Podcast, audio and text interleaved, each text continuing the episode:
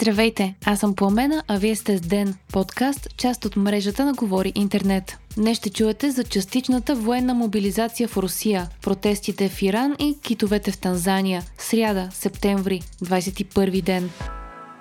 Тази сутрин в телевизионно обращение президентът на Русия Владимир Путин обяви частична военна мобилизация в Русия. По думи на Путин ще бъдат мобилизирани само хора, които са в запаса на руската армия и най-вече тези, които са служили във въоръжените сили и имат някаква военна специалност и опит. По-късно военният министр на страната Сергей Шойгу поясни, че ще бъдат извикани около 300 000 резервисти. Това е голям обрат в риториката на Кремъл, след като в едно от последните си изявления Путин твърдеше, че всичко върви по план и че Русия не е загубила нищо, а губеще само Запада с санкциите, които и налага. Бързото настъпление и победите на украинската армия в доскоро окупираните от Русия територии обаче явно са довели до настоящите действия на Москва. Припомняме, че президентът на Украина съобщи, че военните сили на Киев са на път да си върнат Луганска област, една от двете, които Русия иска да освободи. Малко след това лидерите на двете самопровъзгласили се Донецка и Луганска народни републики заговориха за референдуми за присъединяване към Русия, а до края на деня референдумите бяха и насрочени. Те ще се състоят между 23 и 27 септември, безпредседентно скоро след обявяването им и то в състояние на военен конфликт, което поставя легитимността им под въпрос. Много страни от Западна Европа вече обявиха, че няма да признаят референдумите. Москва планира да проведе референдуми и в частично окупираните Херсонска и Запорожка области. Подобен е случаят и с Крим, който Русия смята за свой, но официално не е признат за част от територията й. В обращението си от днес Путин не пропусна да напомни, че Русия разполага с ядрени оръжия и че няма да се поколебае да използва целия си арсенал, за да защити територията и населението си, като натърти, че не блафира. Това е поредният случай от началото на войната в Украина, в който Русия заплашва да използва ядрени оръжия. Това изявление в комбинация с предстоящите референдуми буди притеснения за хода на войната, а прогнозите на експертите са, че тя най-вероятно ще продължи дори по-дълго, отколкото се очакваше.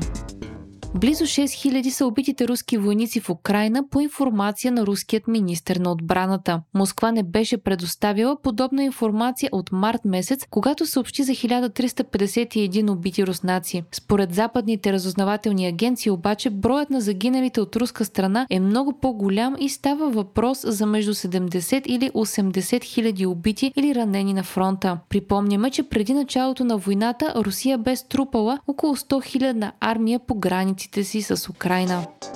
След обявяването на първата военна мобилизация на Русия от Втората световна война насам, реакциите не закъсняха. Рублата се срина, загубвайки 1,7% от стойността си спрямо еврото и достигна двумесечно дъно, а руските фондови пазари спаднаха с около 10%, като Роснефт и Газпром загубиха около 12%. Българският служебен министр на отбраната Димитър Стоянов каза, че има риск за националната сигурност на страната ни, но няма пряка заплаха заплаха. Според него всеки горещ конфликт е риск за националната сигурност, но тъй като сме в НАТО, няма пряка заплаха за нас. Международните реакции от страна на Запада бяха в един тон. Канцлерът на Германия Олаф Шолц каза, че Путин ще се откаже от имперските си амбиции, само ако разбере, че не може да спечели войната. Премиерът на Нидерландия Марк Рюте разчете заповедта за мобилизация като сигнал за паника от страна на Москва, а премиерът на Полша Матеуш Моравецки каза, че заедно с НАТО ще направят всичко възможно да подкрепят Украина, за да може тя да се защити. Литва повиши нивото на бойната готовност на армията си, а Финландия поиска обща забрана за руснаци, пътуващи с цел туризъм към Европейският съюз. Според президентът на Сърбия, в близките месеци в света може да започне военен конфликт, сравним с Втората световна война. Китай също изразиха позиция, като призоваха за диалогичност и преговори.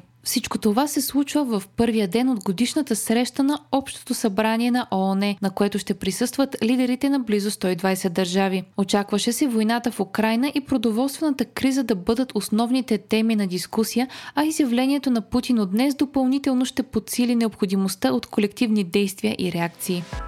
Хиляди излязоха на протести в Иран след смъртта на млада жена. Историята на 22-годишната Махса Амини оттекна по целия свят и повдигна на болели теми в Иран. Махса е била на екскурзия в Техеран заедно с брат когато е арестувана от така наречената нравствена полиция, защото не е носила хиджаба си правилно. Тя е изпаднала в кома малко след като е била задържана. Според полицията, младата жена е получила сърдечен удар, но в социалните мрежи са разпространени снимки, на които се вижда, че главата на жената е силно наранена, а според очевидци полицаите са удряли Махса по главата с палки и са я блъскали в полицейският автомобил. Смъртта на младата жена отприщи масови антихиджаб протести в страната, като вече се съобщава за поне трима убити в сблъсъците. На първа линия на протестите са други жени, които горят хиджабите си и режат косите си в знак на протест срещу строгите религиозни закони в Иран и в подкрепа на всички останали жени пострадали от нравствената полиция.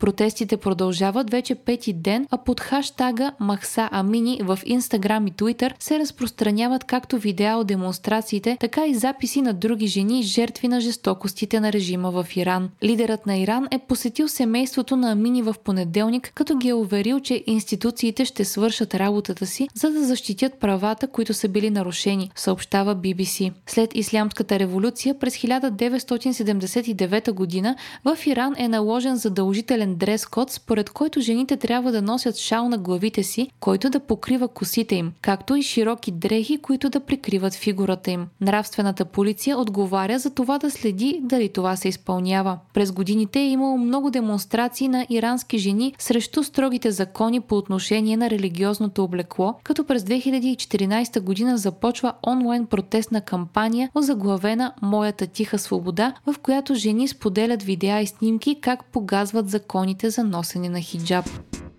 Повече от 200 кита са открити заседнали на отдалечен плаж в западната част на Тасмания в Австралия. Това се случва само ден след друго масово засядане в северна Тасмания, при което 14 млади кашалота бяха открити мъртви. Смята се, че китовете заседнали днес са от вида гринди и поне половината все още са живи. Били са изпратени спасители, а местните жители са се притекли на помощ на животните, като ги обливат с вода и ги покриват с мокри одеяла. Не е известно какво е предизвикало засядането им, но преди две години, септември 2020 година, на същото място близо 500 500 кита от същия вид бяха заседнали. 380 от тях загинаха, а останалите бяха спасени. Китовете гринди са силно социални животни и се движат в големи общности, като разчитат на постоянна комуникация. Затова и обикновено засядат в толкова големи групи.